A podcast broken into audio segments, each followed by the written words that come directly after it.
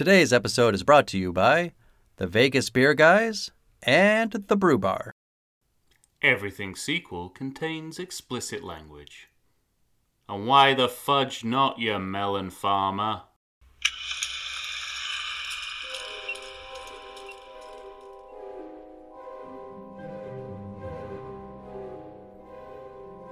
Hello and welcome to the Everything Sequel Podcast, the Harry Potter edition.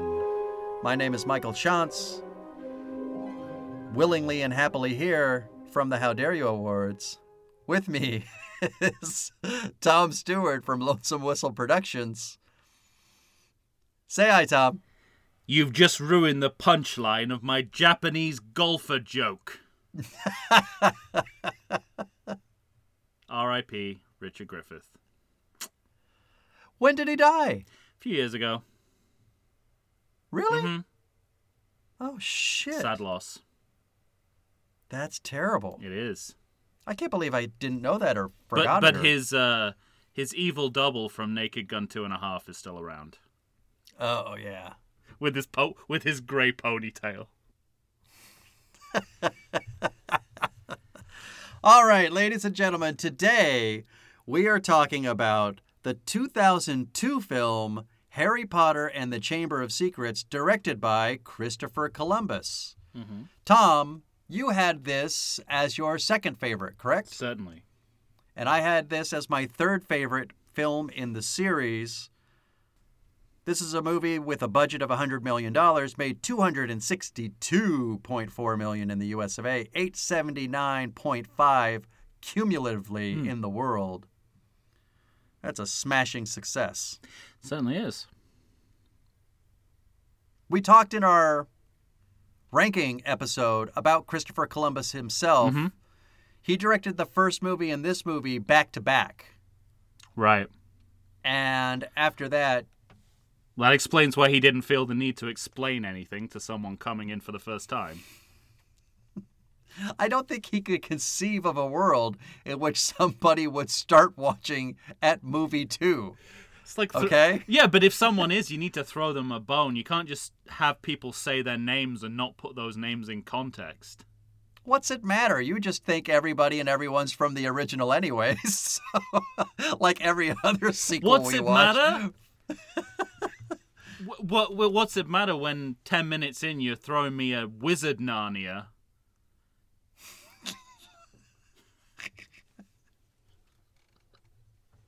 Like, what is this Narnia for wizards? What's going on?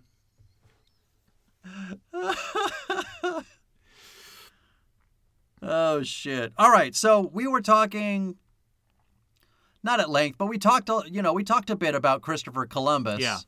In the first episode, Mhm. and I think Christopher Columbus. I even in the episode I referred to him as more of a cookie cutter director. Yeah, But I like he is a he is a director that I think knows what works. I mean, Mm. Adventures in Babysitting, Home Alone, Mrs. Doubtfire. yeah, You know, I yeah, I mean, I think that sums it up kind of perfectly. He knows how to make a movie work, and I think that's at play here in this movie. he he know, he also knows, and I think this is crucial to why this eventually became uh, one of the better movies in the series for me. He knows how to make kids movies that adults can still appreciate.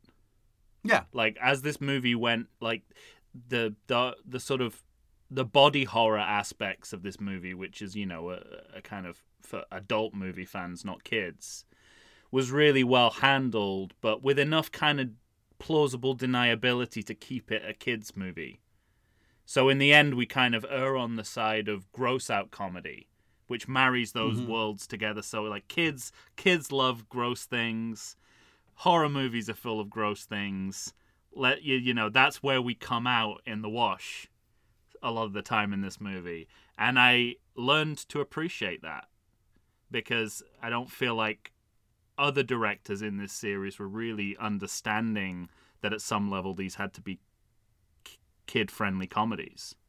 Hmm I love the fact that Well, I, I love the I fact mean- that, that more bad things happen in this movie than in any of the other movies, but it doesn't feel like it. Like the mass murder of children happens in this Right. movie. but they bring them all back to life, so it's fine. So it's fine. But uh, and you know, like so, so if you're, you know, when you're adult, you've got a murder mystery to deal with. You've got a body horror um, kind of thing going on.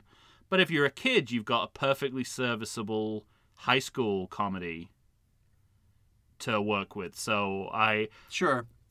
you know, cook in that sense, Cookie Cutter wouldn't be pejorative to me. I think, I think the franchise, really, at least at this stage, really needs someone who's able to, especially with the kids being that young, like all the kid Mhm. actors being that young, you can't be having them do, you know, decidedly adult things without some kind of make believe aspect, you know, suspension of disbelief.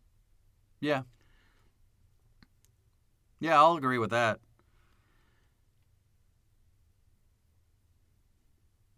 So now you said that you, upon a first viewing, this was going to be low. Yeah.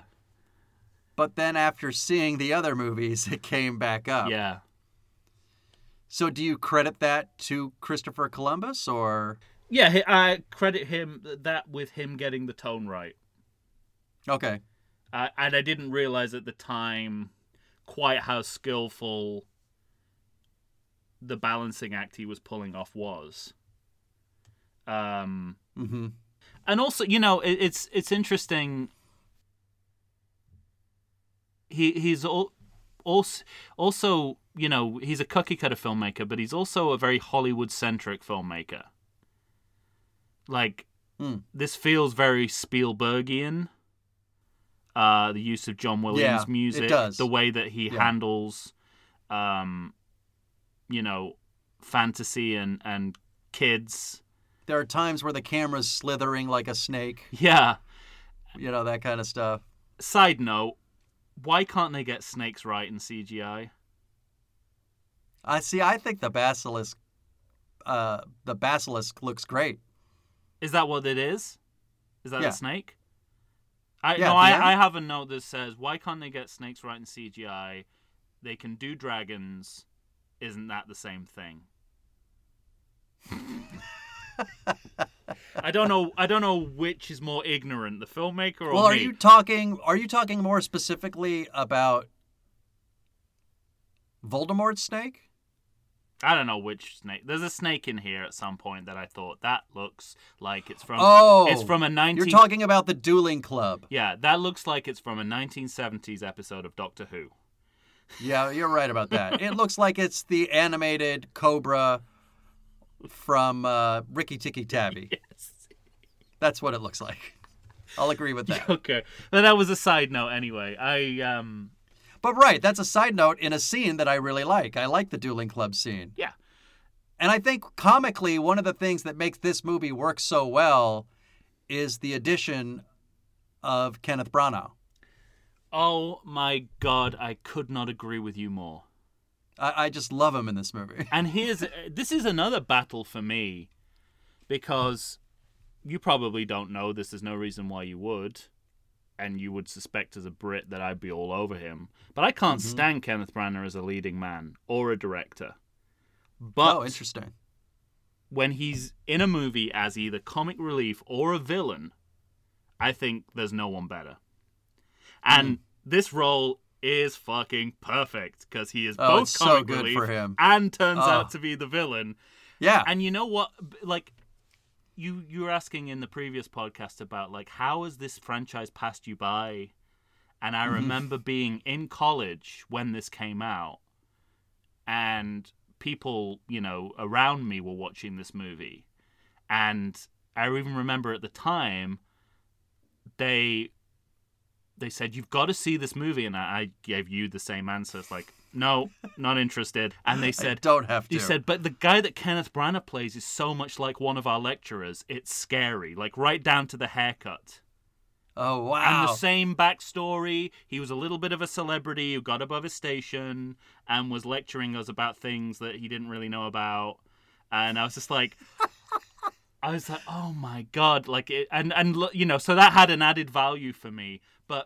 You know, there's a general truth there about celebrity academics or experts who are just Mhm. like taking up tenure at universities, certainly all around Britain. I suspect it's the same here.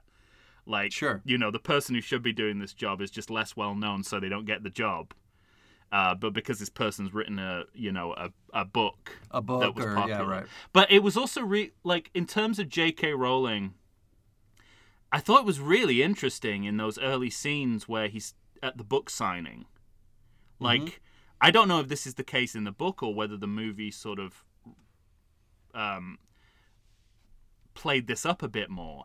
But it seems, it just feels like J.K. Rowling's really biting the hand that feeds her by having this satire of like book signings. It's like you making fun of all the fans who waited at you know overnight in line at bookstores.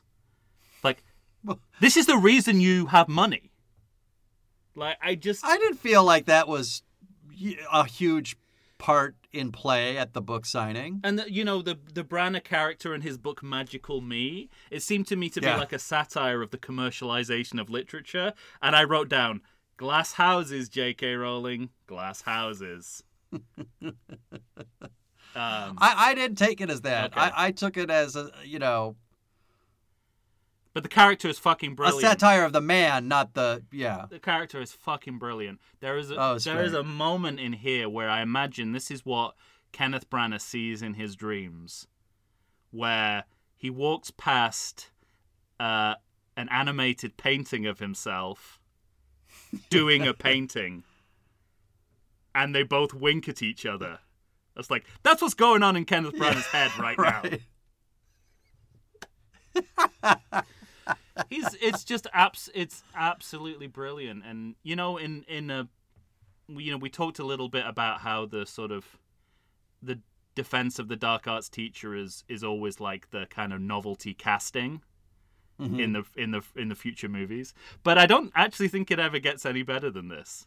No, yeah, and I I, we're talking like Jim Broadbent, Brendan Gleeson, the, the, best Yeah. actors in the world. And still, Right. my favorite is Kenneth Branagh yeah, playing what the worst teacher of those people. the worst teacher ever. Right? He's hapless. Even Umbridge is competent, if evil. Yeah, I, I, you can- know, I, I suppose she she would be she would be competent if she was actually teaching them fucking jack shit. I, I don't know. She does. She makes them sign their, you know, do lines in blood. Fuck. That can't be easy. So yeah, I I I mean, I'm glad you mentioned Branagh because I have nothing but good things to say about about that, and I don't and and it's not that's not a given. It's a given that I'd love probably all the other actors in this movie, all the other Well, sorry, all the other grown up actors in this movie, but Okay, so so what's it like coming in cold to Chamber of Secrets? You still haven't seen the Sorcerer's Stone. mhm. And but you said so you said you had a little trouble, right? let me let me quote from my notes. Okay. I don't know what's happening. And I don't know if you can understand if you haven't read the book or are a fan. What is it that you're not understanding? Like Well, them getting onto platform I nine and three even- quarters, or getting on a train, or like it's you know nothing. like I said, everyone is saying saying, "Oh, it's Hagrid." Oh, it's it's like, but yeah, but I don't know who these people are. I need to know who they are. I don't need to know what their names are. Like I can read that on IMDb, but it means nothing But you can me. tell. But it's not. It's it's plainly obvious that Hagrid is friend to the children, right? It's plainly obvious that Snape does not like Harry Potter, correct? Yeah, I said. Yeah, I mean, I, I, I, I- I'm not. I'm not fucking In this brain movie, dead. we see the Weasley towards the big. I'm talking about I'm talking about the finer points of the mythology that actually sort of do make a difference. And and you know, I like you alluded to it before like you know, if you you you you you're you know, my record on guessing what's the se- when I haven't seen the original, what's the sequel Right. thing and what's from the original is very poor. I'm not dealing with a good average here already. but I, I had a similar thought here where I was like, uh, all these characters are being reintroduced as if we should know who they are. But I'm at a loss to know which ones are new and which ones are legacy characters. Well, let me ask you this. Did you know? I mean, it seems obvious to me that this is the first time we're meeting Mr. Weasley. No, I didn't. I thought But they introduce Harry that's what I'm him. saying. I don't know. I don't know. So this is the first time we see the Weasley home. They have the great Even clock Julie that tells. And the sister. We see Julie Walters in the first movie when Harry is at when he's getting onto he doesn't know how to get onto platform nine and three quarters, and she helps him. So that's how he meets Ron. There, there was t- tell you what, it's the I had to do everything backwards. So when uh, speaking of that platform scene, the fact that he tried to jump through the wall but it didn't disappear. right. In my head, I just went, okay. So in the first one, he jumped through, fine. Yeah. So I had to, but I had to do that with everything. What? It's like you're complaining that you had to think while watching It's not the about. movie. Thi- it's not about. It's okay to think. I mean, we talked a little bit about this off air when I first started watching this over three years ago. Um, and, and I said that you know this is a this seems very modern to me to put the burden on the viewer to catch up, whereas you know look at uh, the you know the movies that we've done from the 70s and the 90s they will tell you everything you need to know again at the beginning of a sequel well, apparently not though. You thought Cherry Ganz was in the first 48 hours. what are you talking about? But there, there, there are kind of You're like those bikers. They're totally in the first movie, right? No. There are there are certain story mechanisms, conventions that um that sequels of the past have done to catch up the viewer and assume they haven't seen anything before. No, okay, I, I get that. and yeah. this is very much like you know the onus is on you to have either read the books or seen the original and to just generally know what's going on and i'm not i mean obviously that's annoying to me as someone who happens to be in that position but i just think it's a historical thing it's like i guess it would be the same if i went into you know the middle of infinity war they wouldn't have a bit at the beginning which is like Let's catch you up. Right. You know? Uh, I just need I just need like but so I became nostalgic for those I don't thi- know though. Like, I just, I think I just disagree. You know, like you understand that the Dursleys hate Harry Potter. That's plainly evident at the beginning of this movie. Ye- Well, yeah, emo- the emotions are clear because Chris Columbus knows how to do that, and he's not exactly like Right. subtle. But I just and yeah, I just don't. Yeah, I just just story wise, and you know, I I don't I don't know.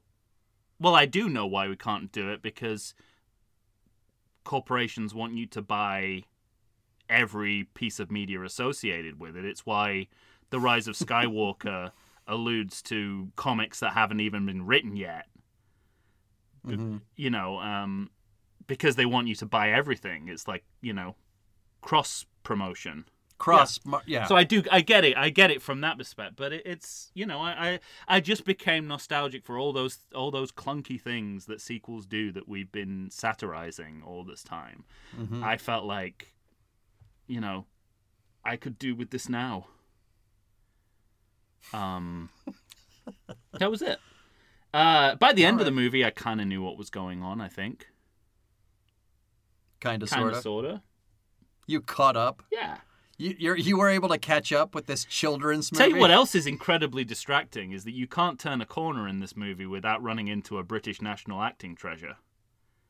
True. Like. Hogwarts is basically the Royal Academy of Dramatic Arts. Oh yeah. I mean, Just Even another though I reason to fucking love these movies. even though I knew that going in, it still took me aback. That like there's Jason Isaacs, there's Robbie Coltrane, then there's a bit of the movie where no one there's no one, and then Julian Glover. And it's like, I cannot believe the amount of talent and star power that is driving this movie. Oh hell yeah! Um, and the it's it's really interesting because it's all British in nature, but the way the movie is made could not be more Hollywood. I think that was the point I was trying to get to earlier. That okay, and there's yeah, a really yeah. weird. There's a really that's a really weird juxtaposition that that kind of works, but it, it what's kind of weird about it is it's like it's both extremes because you're like you know when you have a you know a ghost cameo of John Cleese you know that's the most British thing you could imagine right and and you right. have John Williams musical scoring which is the most Sure. Thing that you most ob- uh, associate with big Hollywood movies of the Yeah. of the recent era. It's like I never really felt those two things were clashing, but I did notice the discrepancy of I guess what's on screen and then and how it's represented on screen. Just Yeah. because every just All because right. the Britishness in it is so quintessentially iconographically British. British. You know, it's a Mon- Yeah. Monty Python, Leslie Phillips, you know, a British uh, sex comedy movie actor from the 1960s as the talking hat, as the sorting hat. It's not the talking hat, the sorting hat. I'm annoying so many people. shit. I should open You're gonna my get in fucking trouble, mouth buddy. today. Oh my god! The talking hat. You all know the talking hat. Oh my god! All right, we're like just an off- getting started here. I'm gonna give, I'm gonna give Tom a little break, a breather, so he can get his shit together before he's murdered. Give us a time, a little, a couple of minutes. Listen to something fabulous, and we'll be right back after this. I'll put my affairs in order. There you go.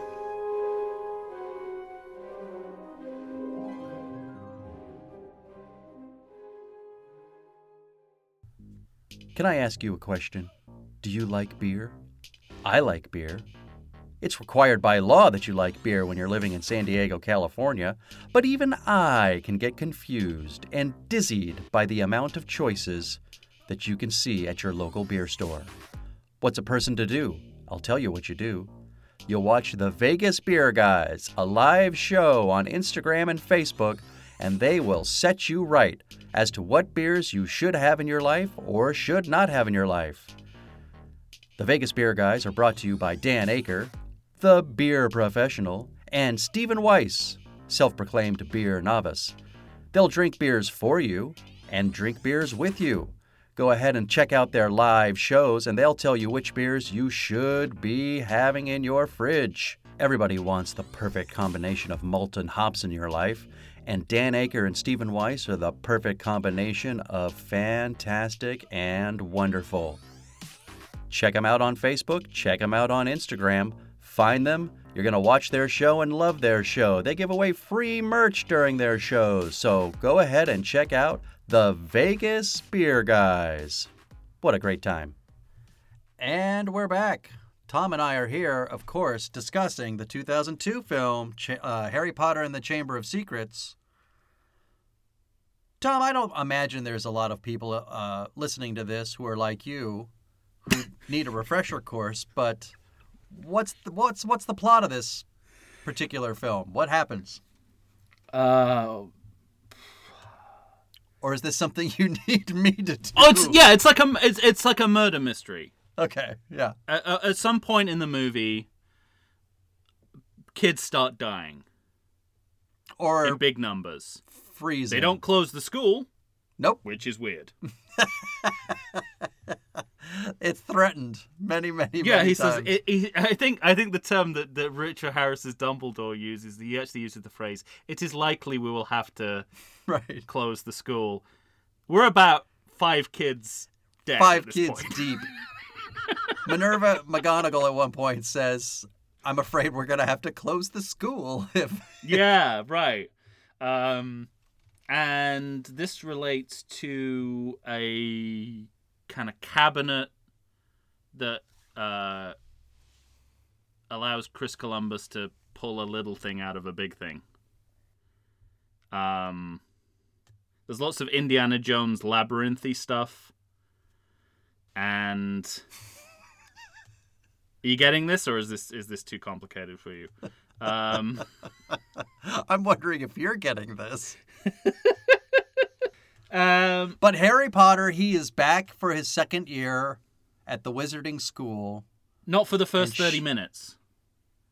True. And I, and I, I was, I was like, I thought, okay, classic sequel inversion. This one is not going to be in the school, or we're going to see a lot less of the school. But it's only thirty, only thirty minutes of a two-hour forty movie is not at the school.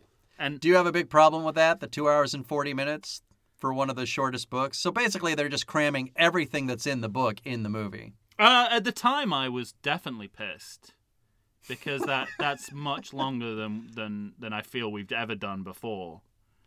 And maybe that's why you like uh, Order of the Phoenix so much, because that's like the biggest book and the shortest movie.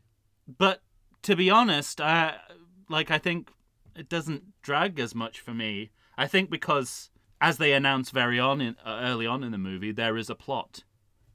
Uh, this is one of the more plot heavy. In in terms of what I think of plot, not like, you know, the murder mystery element, the trying to find something out that you actually find out. Mm-hmm. A lot of the other movies in this series don't work on that basis.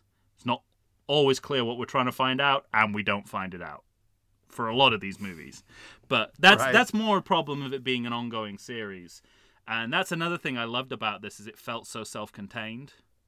And I again, as the movies went on, I learned to admire this that it was giving you More. giving you something that was very like cut and dry in terms of like plot mechanics Okay. even though I apparently can't tell you what that plot is now. Um, but uh, yeah, and and it, so I, I thought I could, you know, I was working, I was backtracking, going, well, what are they doing differently this time? That must be what happened in the first movie. Um, Okay. but I could, but what I could see, and you know, I'm I'm not, you know, my movie brain kind of set in where I I could see like, okay, so here's the formula. He goes to the train station. It's a new school year. He pisses off Uncle Vernon, goes to school. Right. Um, goes on the train. Wizard Narnia. Um, into school. The school year starts. New Defense of the Dark Arts League teacher, and and that you know the the pretty much, pretty much. I mean, each of these movies, That's how until you get to the last two, follows a school year. right, and that that's that's So you have fall, you have winter, you get into spring. and coincidentally, that's pretty much how sequels work, isn't it? Like especially horror sequels seem to have this one year gap between the movies. right. except you know in the world of the movies you have a one year gap but because of the release structure of these movies we're actually working on the same they're syncing up because these Right. movies are being released one year after the other well, just for the first two. After that, they have to start putting a little more space in between the movies. okay so it, just it's just too much of a a pace for them to, you know, keep up with. well i actually made that note i said we, we, we're like we're a year in the real world and we're a year in the world of the film i wonder if this Right. we keep with this i mean it's probably not as bad as like you know the those horror movies that are like oh karate kid is probably the worst isn't it where it's like one year but 10 in the real Yeah. 10 in our world um so one year in the character's life, and forty years in in real life. That's right. Um, and you know, I, I, I could see lots of reunions. You know, it, it felt it felt very much like uh, you know I don't know how it works in the book, but it felt very much like. Uh, I guess you have a built-in reunion because of the school year. Yeah, sort of. I mean, you know, because Harry is always at home with the Dursleys and the Dursleys are who they are, he has very little contact with his friends. I mean, in this movie, they literally have to break him out. With the flying car, which I loved, I loved that kind of Herbie love bug vibe. yeah. and you know that that's that kind of those for want of a better word disney movie things i kind of learn i, I kind of Mhm. learned to miss I think, I mean, as much as I love Prisoner of Azkaban, I think that is the transition where those things that are just kind of, Oh, yeah. just kind of cute and funny become really scary. Like Yeah. the butt. well, that and, buzz, uh, like I, I, you know, that I have notes. I have notes for each of these movies. You can even notice with the Warner Brothers logo. that's a whole how story dark- in itself. Yeah, like how dark these movies progressively get. It's like when you does know? that become just a wrought iron gate? Exactly. That yeah. Somewhere around in the six or seven, part one. You know, I mean, it just gets worse and worse for the poor Warner Brothers logo, Yeah. um where it's like rotting from the inside out because of how dark the movies are getting. mhm. But it's interesting. I you know with this movie, you know the crux of the crux of this story is Horcrux. See, I did learn something. you did. Look at you go. I needed to the horcrux of this I movie. don't know if I'd have remembered if I didn't write it down 20 times, but okay. I still don't know what it is. come on, come on. Um wh- so what's happening in this movie is they're back at school and kids aren't dying though, Tom. They're petrified. they're frozen. They're petrified. yeah, and they set that up, you know, they set that up early with the cat.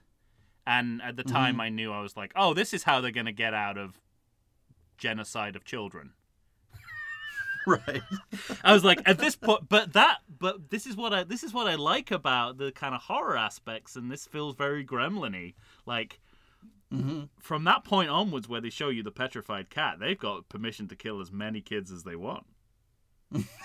and they, like, I wrote down like what uh, you know at the end of the movie. I was like, what what has happened? You know, in terms of violence in this movie, and it's shocking. Yeah. It's absolutely shocking. Well, that's one of the also it's one of the weaker points of this book and in turn the movie where it's still the this movie is far darker than the first movie, Hmm. but I, I actually asked I had a question I asked that as a question in my notes. Like, is the Sorcerer's Stone as fucked up as this? no, Yeah. yeah, I mean it's it still has those elements, but it's not, you know, progressively each movie gets darker and darker Mhm. and darker. But I, I But the but one, in terms the of one thing about the book and the movie is this that, that very idea of uh, you know you still in the back of your mind know that everybody's going to be okay. We Yeah. haven't started taking lives for real yet. right, And be, because out of happenstance, seeing through a ghost, seeing through the reflection in the water, using a mirror, whatever it is, Yeah. nobody actually dies. Mhm. And so that's still the very kid friendly portion of this movie that.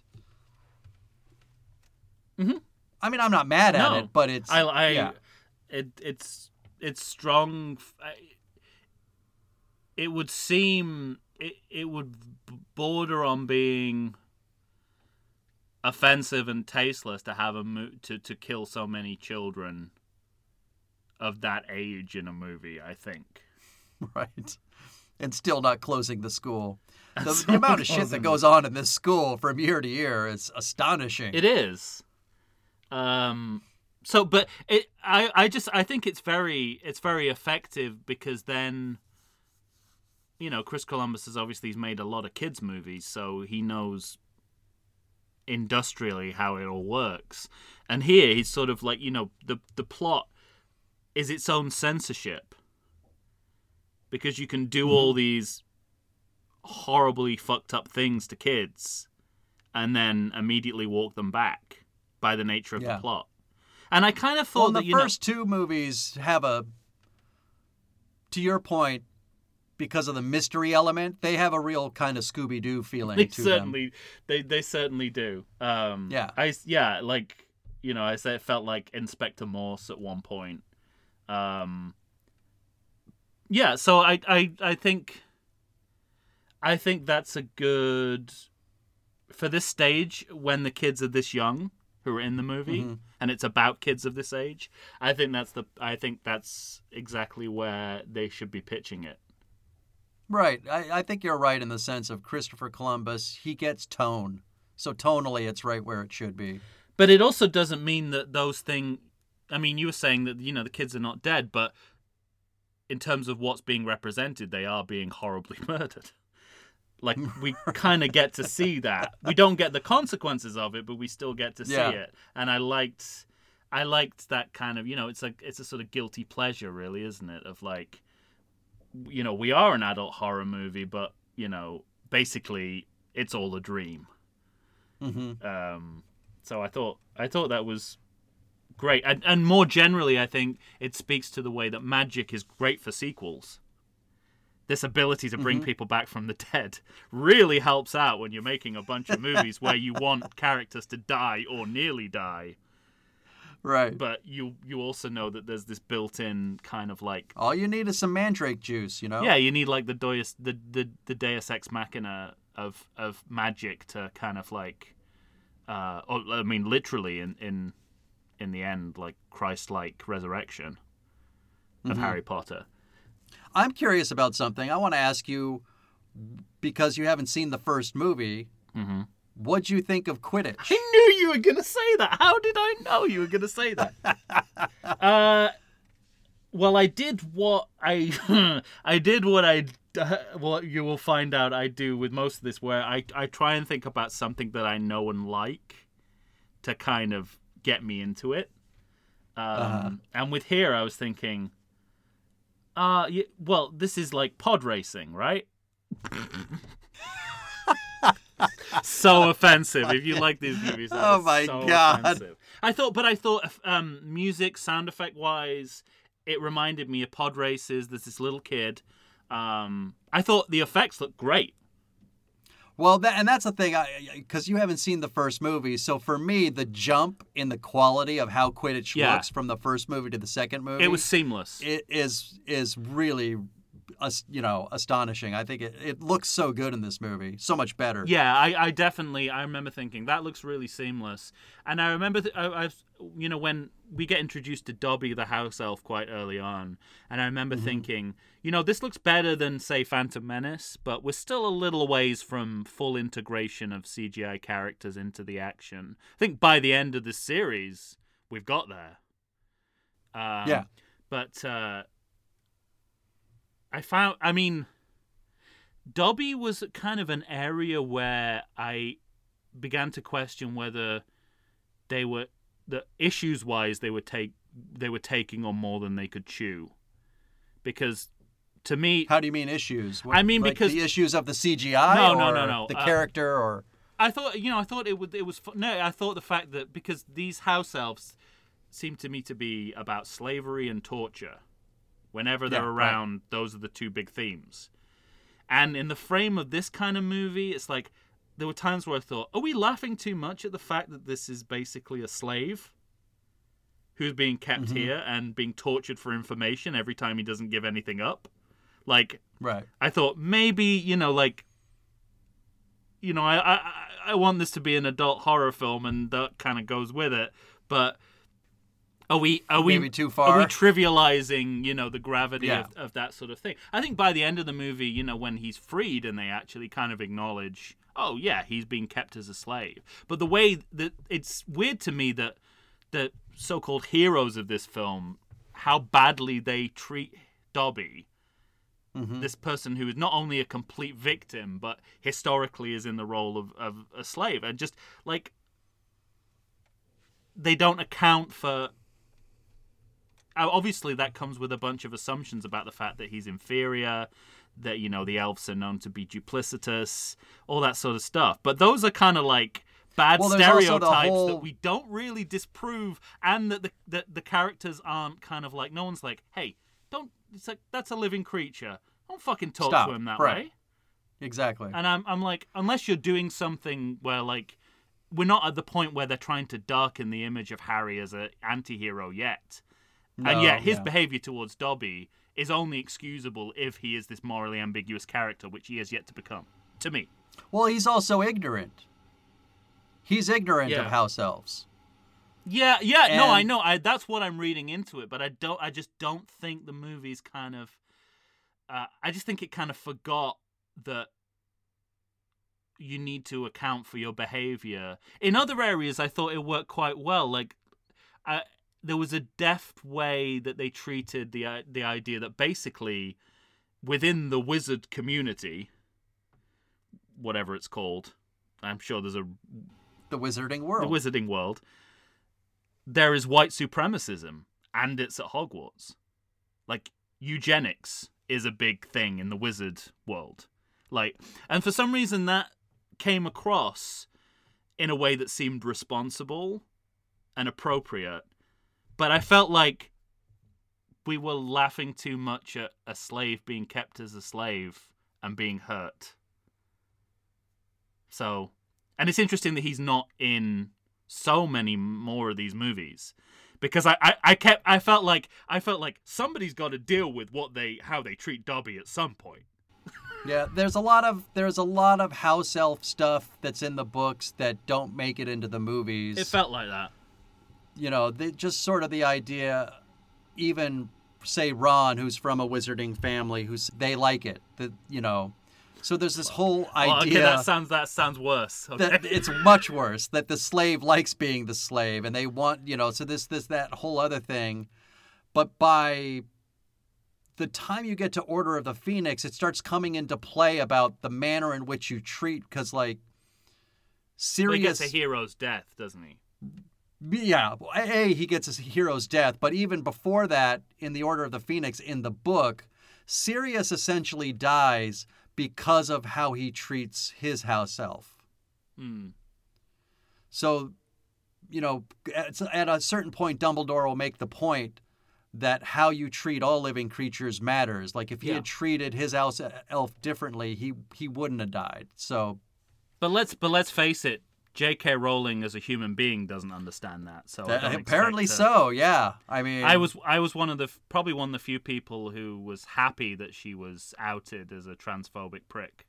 yeah, Uh, no. And yes, a woman can be a prick, J.K. All right. I think that's a good place to leave it for this segment. We're going to take another break, and then we'll come back and we'll finish out Harry Potter and the Chamber of Secrets right after this.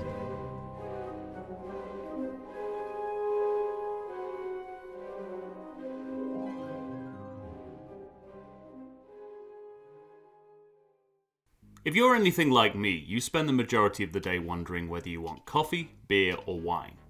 Whichever way you fall, Brew Bar has you covered. Located in the heart of 3rd Avenue Village in glorious downtown Chula Vista, California, which is also my neck of the woods, Brew Bar is a coffee shop, bar, and eatery rolled into one delightful package. Tim and Alex run the place, and let me tell you, listeners, these guys know their coffee. And after you've been in their company, so will you. They turned me on to pour over, and it's literally all I drink now. If for some crazy reason you don't want to try the best coffee in the world, they've got espresso drinks, all kinds of teas, and even coffee cocktails. You heard me? Coffee tails. And we're just getting started. Bottle service on craft beer and wine, alcoholic and caffeinated potions, an all day food menu with plenty of vegan options. All served up in an atmosphere hip enough to know you're getting the best quality, but not too hip that you feel the need to drive to 7 Eleven and get a bucket of brown swill. Brew Bar. It's the best place to be for beer, wine, coffee, and tea. And if you go, you might even see me. And we're back. Tom and I are here talking about the 2002 film Harry Potter and the Chamber of Secrets. Tom, you've been talking in the past about fantasy and mythology. So I guess what I want to ask you is how much of this movie bothers you? I mean, do you like seeing the polyjuice potion and them turning into other people? Do you I know you don't like the look of that snake, but the the dueling club, Uh, this is all shit I really love in this movie, you know? Or the spiders. But I mean, well, here's here's my answer to that. Uh, that's within that kind of margin of error that links it to stuff that I like. So again, it, it comes down to tone because I think what Columbus does, which is really uh, interesting in here, is like by marrying grown-up horror with kids slapstick, you end up Mm-hmm. in the middle with gross out comedy. And there's a lot of like vomiting and spitting up in this movie. Yeah. And it's great because it takes care of the body horror for the grown-ups who want something a little bit, you know, visceral. But it's also perfectly in line with like a, a high school or even like preteen comedy. Yeah, I love that scene where Ron's spitting out the slugs. It's and disgusting, Hagrid, yeah. And those Hagrid just says, "Better out than in." Yeah, and those um uh the mandrakes is it? Yeah, the baby. Yeah. And yeah, I I thought, oh, you know, this is this is right right on the cusp of you know, kid kid and adult entertainment and I I, I like Well, and I always think of those mandrakes, those sort of plant babies, because you have the scene where they're pulling them out of their pots and they're whining and crying. And then you have a scene later where Dumbledore's explaining that they're going to be chopped up into little bits and juiced to to make the mandrews, you know, the, the mandrake potion to help unpetrify everybody. And so I Yeah, just think of the torture of those things being chopped up. I did I I did too and but but like in an entirely appropriate way. So, you know, in in my head I went from you know, on one one end I'm like, this is like dissecting frogs at school. And then on the other mm-hmm. hand I'm going, these babies are being aborted. so I'm like I'm getting both things. And I like Right. it. Um but into you know you mentioned the spiders and I, I kind of thought well the the because you know because it's backed by John Williams and because Chris Columbus is a Hollywood director this feels like the Goonies or Temple Yeah. of Doom or something like that which is a with you know the the kind of Indiana Jones vibe so I'm like so I think that's you know that's something I can get down with uh Yeah, I it's felt the same particu- way. it's I- not particularly it's like if it's when the magic and the mythology starts going to this sort of metaphysical level that you have to try it you know you have to try and understand it Mm. on that level if you can just understand it as you know uh magic you know is is a magic as a macguffin which it largely is here um like it doesn't speak to this greater mythology although i did appreciate the fact that you spent the whole movie because you know I, there's various things that come in and out of my consciousness about this one that there's this guy called voldemort um, who's kind of hanging around kind of blofeld like in this again i need to this how i everything, everything That's how comes I back. rationalize it. Um, and I like the fact that you think, oh, he's just not going to be in this movie. And then he is. Because I wrote Yeah. down John Kreese. And I thought I'd accidentally, I thought I was trying to say John Cleese. But it's like, but I read it back and went, no, I meant John Kreese. I meant the fact that in Karate Kid 3, you think he's written out the movie and then he appears And he's back, from his, right. f- behind his own cutout. and I had a similar thing here. Where I was like, that's a nice little, you know, that's a good way to sort of, uh, you know, tease his, uh, for him to just be this presence that's always kind of, always nearly there until he very much is there. Uh, and then it got all goes Well, downhill. And I, you, yeah, so you really, you think it goes downhill there? no, I, I, mm, I know I don't want to give away what, what what I feel because I also don't want to give the impression that I don't like Ralph Fiennes. I think this is one of his greatest performances. Oh, he's fabulous. Yeah, and I and, But- and again, I am very mixed on my opinion of Ralph, Fiennes' performances. He's another Branagh in my mind. It can go one way or it can go the other. It, Okay. It can be in Bruges or it can be Strange Days. It can't be both.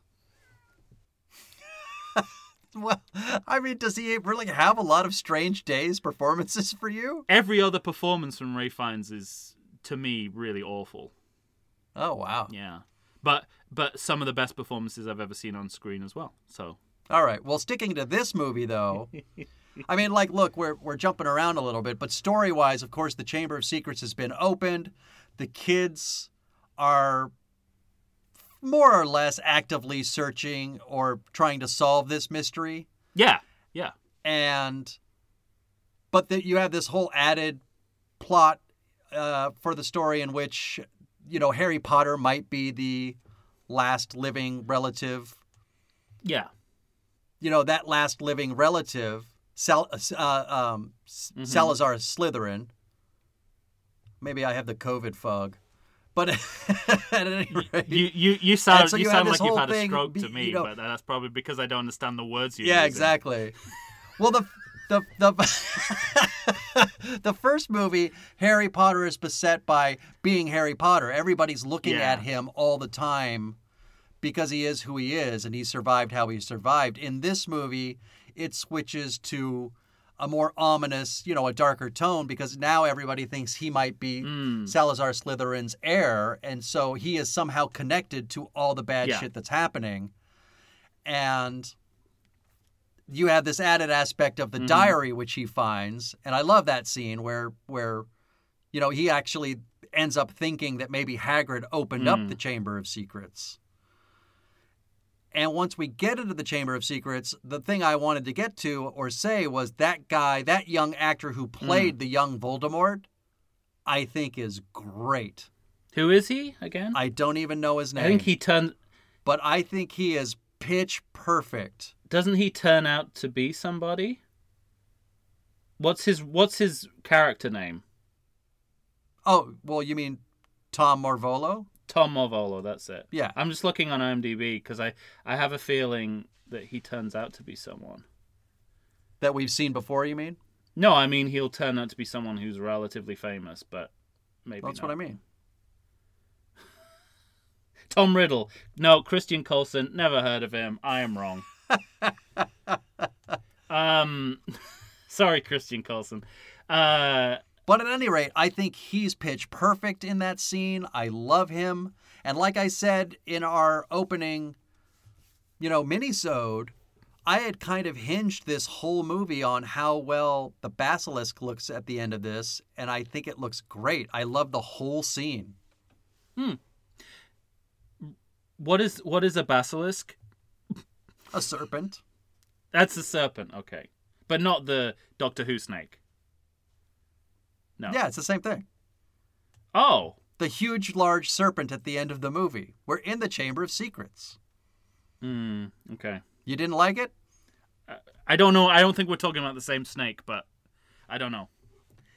I don't have a problem with it. I like this movie. It's number two on my list. I don't like this series. I mean, what do you want from me? Well, I would like you Um, to know the difference between the small snake that comes out of. Why? So, It's. I think it's the small snake. It's the small snake. the small snake looks bad. The serpent looks Yeah. good. Fine. Good. Um.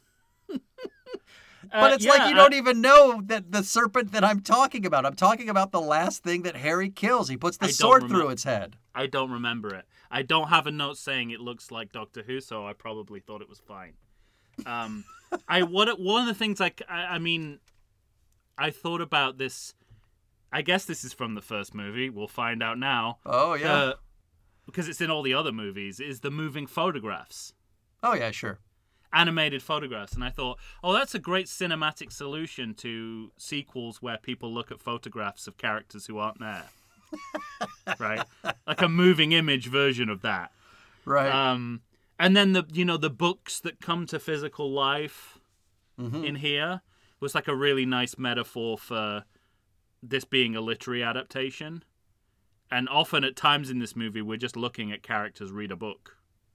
And I thought that was kind of in- that was like stylistically interesting because one of the things you got to do in a literary adaptation, even though I don't know s- in terms of substance what this movie adapted from the book and what it didn't, I know that they've thought about well, how do we address the fact that this was a book and that we're adapting it into a movie? Like they thought about that on Yeah, an right. imagistic level, and I definitely got that. I like the fact that the flashbacks were unreliable.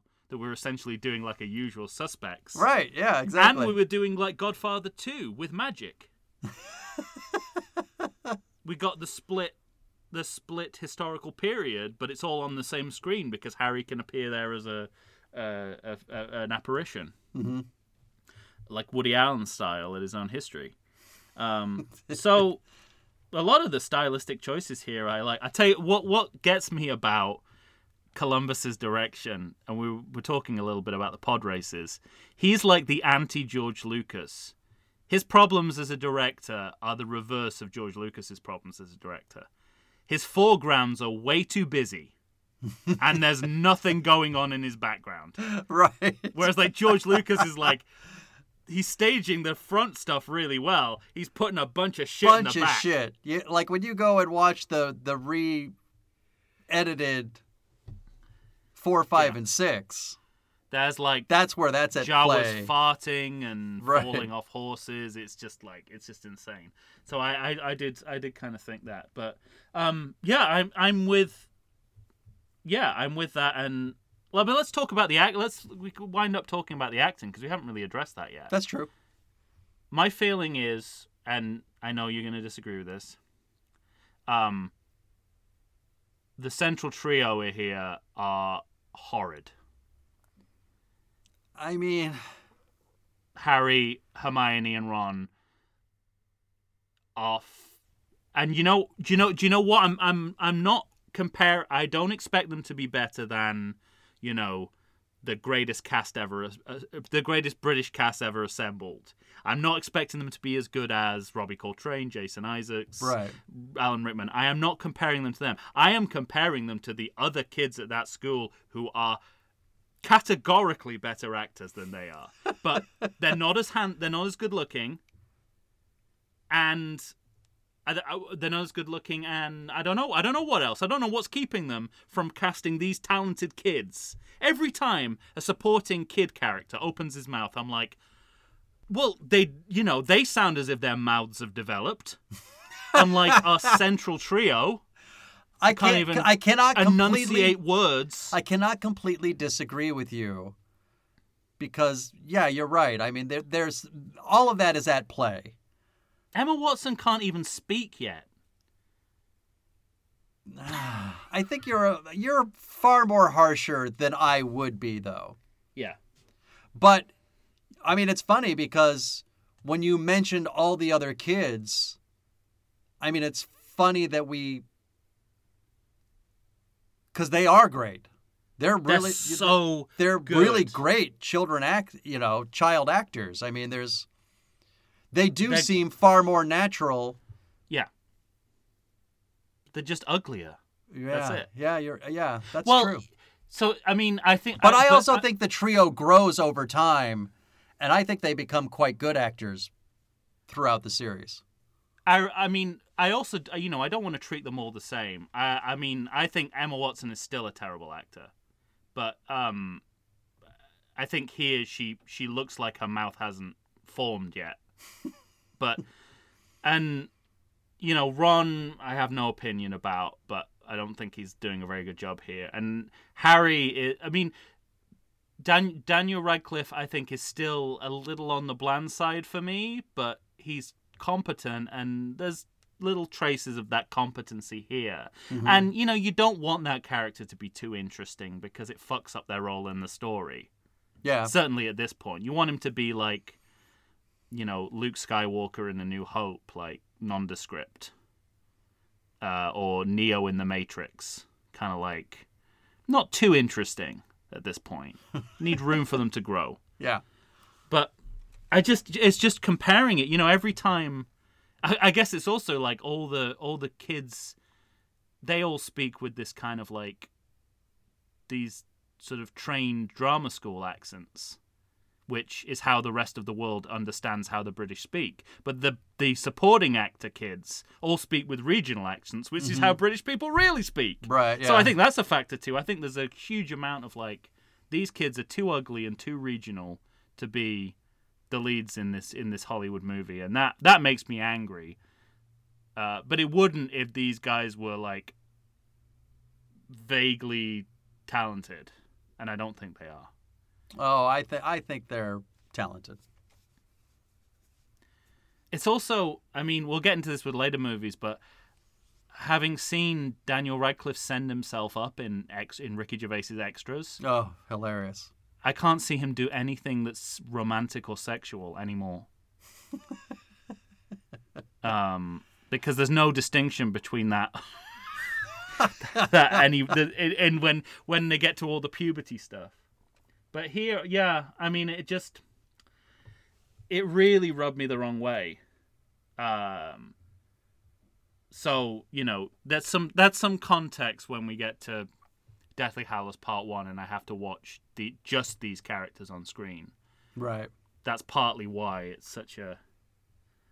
a Well, and I, but- I just but- I don't have the adverse reaction you you do to them as actors. I can see in the first two movies that they are at the beginning of something.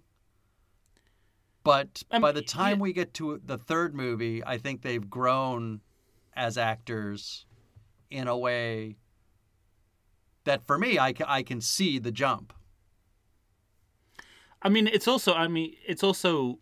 It's cultural. It's like the Jake Lloyd syndrome. You're trying to cast based on what you want them to look like To look like, right. And sound like, not what their capabilities are. Yeah. You know. Yeah, I'll agree with that. and that's. I mean. It's okay for them to be worse than some of the greatest actors who've ever lived, but not for them to be worse than their peers significantly. And I think any time they're asked to carry the action on their own, I think this movie really suffers. And when Emma Watson is out of the movie, everything gets better. Um, for me. All right. But so that was just that's the kind of starting point of this. Um but I mean, what what can what can you say about um you know a movie where Alan Rickman and Maggie Smith are kind of essentially cameos Yeah. about like what the kind of the deep bench that they have. But how good are they? I mean, they're so oh, they're good. Yeah, they're perfect. Everyone is everyone is kind of perfectly cast. cast, Yeah. and you know they're also not. And you've mentioned Jason Isaacs a couple of time times, Wow. and this is the, his first appearance in the series. Oh, and I didn't. I thought we'd seen him. before. So good. I didn't get that. Of course you didn't. I knew you wouldn't. But one of my favorite notes that I took was, and it's one of my favorite moments in the movie. At the end, you know, Harry has stabbed the diary, which we'll find out later is a Horcrux, and Jason Isaacs comes to the school and wonders why Dumbledore's back, and you know, you have that whole bit, and. Dumbledore explains that it was Voldemort and he was trying to get through, you know, via this diary. And Jason Isaacs ad libbed, improvised the line where he looked down at Harry Potter and said, uh, Well, let us hope that Harry Potter will always be here to save the day. And Daniel Radcliffe improvised the line that said, Don't worry, I will be. Okay, great. That's pretty great. Yeah, he should be a writer instead of an actor. Um, sorry, that was mean. No, That that was great. mean. That's that's very impressive. Did you make it to the end of the credits, by the way? Yes, I did. I saw the extra Kenneth Branagh scene. All right. I li- I liked the um. First of all, I, I like the fact that because you know I, I'm trained in this sort of Marvel movie again, Yeah. like post this where post credit scene, bit of essential information, Mm-hmm. and I was just like, oh, and then it was I was like, oh, it's Kenneth Branagh. Oh, it just matters for his plot, and now that plot is done. Done. Yay! Yeah. That scored for me on everything. I was like, I was like, if you miss this, you would lose nothing. Right. But I've seen it. It's an extra bit of Kenneth Branagh, and it's funny. Nice. Um, I also, you know, shout out to. I like the fact that that you know we have like an intergenerational cast as well. We have Yeah. like great actors from literally every generation of actor, Mm-hmm. um, like all the way up to Richard Harris and uh, Shirley Henderson as Moaning Myrtle. Yeah. I mean, that's Babu Frick for those of you who don't know. That's the voice well, of Babu and Frick. the most remarkable thing, because she shows up in later movies, like her ability to always look like a 17 year old student is astonishing. she very rarely plays her own age. Yeah. I you know in in the movie Greed she plays like uh, an octogenarian woman.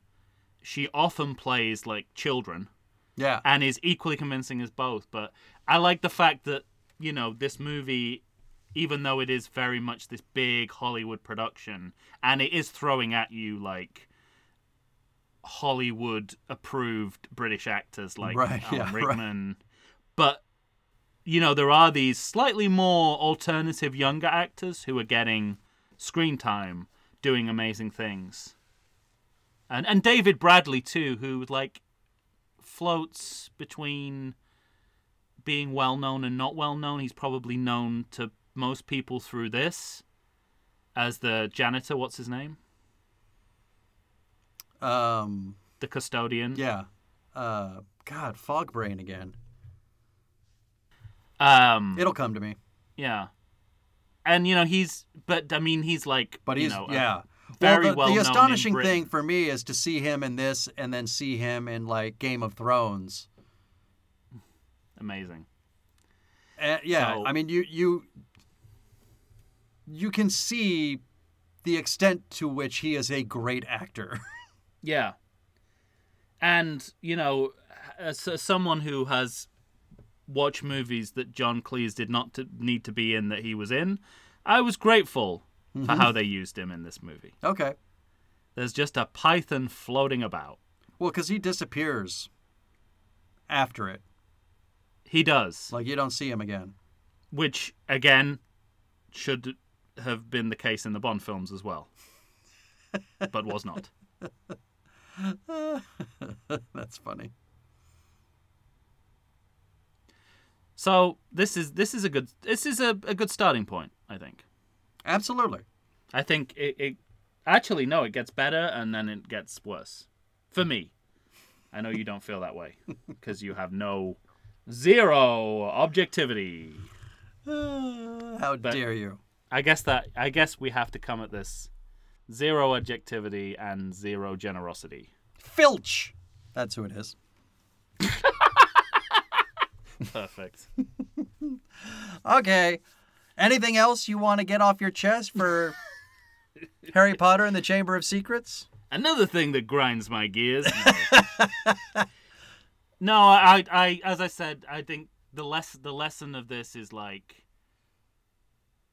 uh, when you're watching a film series, you need to watch the whole thing and then go back, because uh, there's no way I would have put this so high up if I knew what was coming. I didn't know how much I enjoyed this movie until the entire series was over. and I didn't funny. know. I get, and also, you know, I, it helped that I watched Home Alone, the the Home Alone movies before doing this podcast as well, because then I'm I'm just What are you doing watching those movies? I have a three year old son, Mike. All right, fair enough. I'm like, without the purposes of this podcast, you're watching sequels? What the hell are you doing? well, I did. I I, I kind of got two two minutes into Home Alone two, Alone in New York, and and I I suggested that we change the channel because I was like. I was like, I, I, I can see a future in which I'm watching this again. Yeah. Oh, that's great. All right. For Tom Stewart from Lonesome Whistle Productions, I'm Michael Shantz from the How Dare You Awards. We will see you next time for Harry Potter and the Prisoner of Azkaban. Say goodbye, Tom. You're never going back to that school. if only. Take care, everybody.